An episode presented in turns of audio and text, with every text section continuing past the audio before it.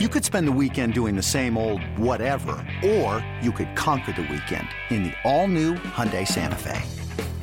Visit HyundaiUSA.com for more details. Hyundai, there's joy in every journey.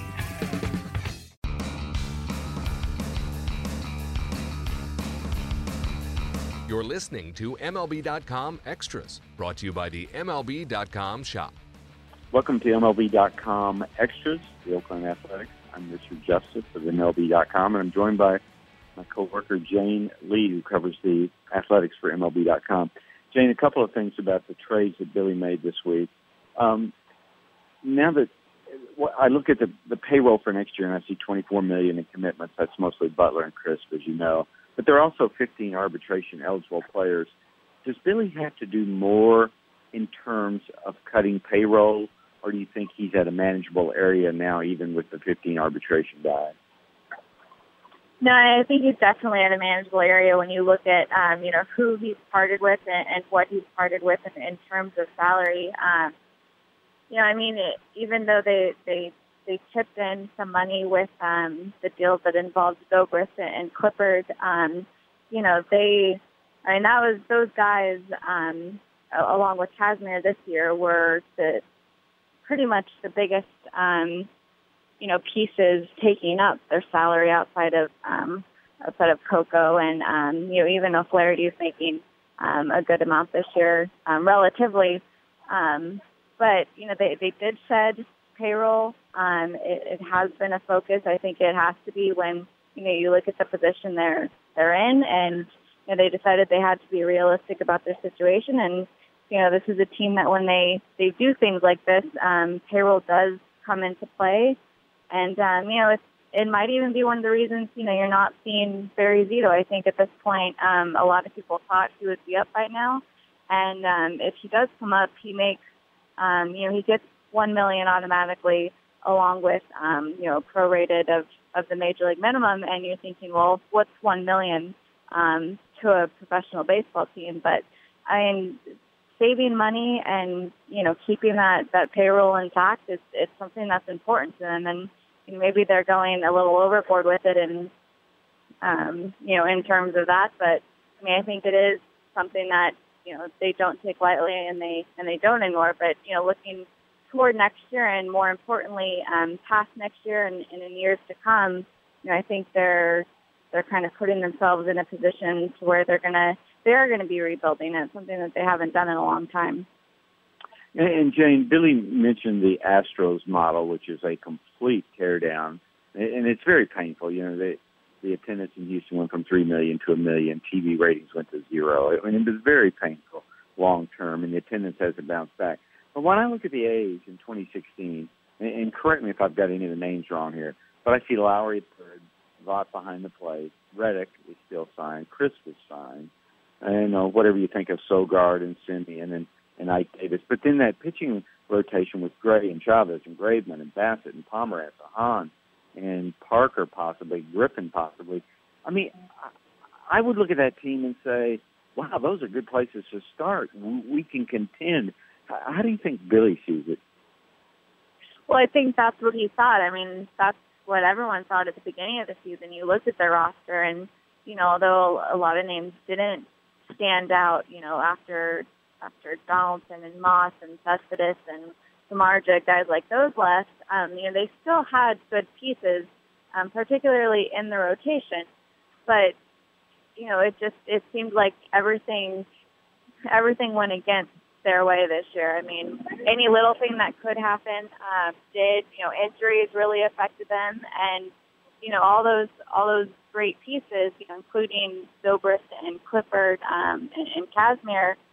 You know, it really didn't matter in the end because everything that could go wrong did, and so you know they they do have good pieces, and maybe maybe it is a, a good foundation, but they really need um, they really need to solidify their roster. They have the depth. They've always had the depth. They've always kept in mind how significant depth is, and it's really come in handy in a year like this where you are seeing a lot of injuries. But um, there's just so much uncertainty on their roster. You know, you look at guys like Graveman and Bassitt, right. um, and you just you never know what you're going to get from them. They're not, um, you know, experienced proven guys, and I think that's what they're missing. Um, you know, up and down their roster, there's just um, you know, there's not many veterans now um, beyond Butler, and, and Coco really hasn't been around much of the season because of his health issues. So I think right now that they do have good pieces. I mean, anyone would love to have a Sonny Gray right now.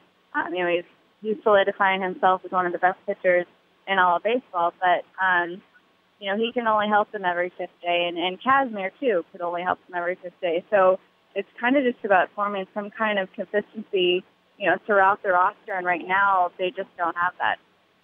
And Jane, based on you know what you said, what Billy said, so can you see them see Billy listening on?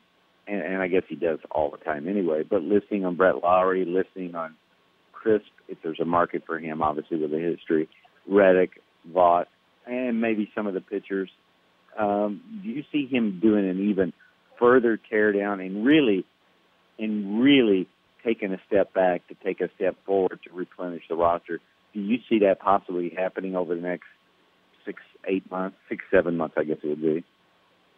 I don't think immediately. I think right now, you know, they're taking a step back. Um, you know, they've parted with the guys that they knew were not returning next year. Um, and I think that was kind of the first step in, in the process. And now they've got to really think about what they want to do and how they want to go about doing it. I mean, Billy's been so adamant in recent years that he doesn't buy into, you know, rebuilding. He doesn't want to waste the season. You know, he's he wants to contend every single year. And for him to, you know, applaud the Astros and and the way they've been doing things and you know how they're reaping the benefits of all those um, you know painful growing years was that was significant to me because he's really never come out and said something like that. He's been very consistent and saying, you know, that he wants to contend every year. And so for him to throw that around, that um I mean, I'm sure that raised a lot of eyebrows everywhere because, you know, the A's really they have been, you know, in recent years, um, that team that's always in there.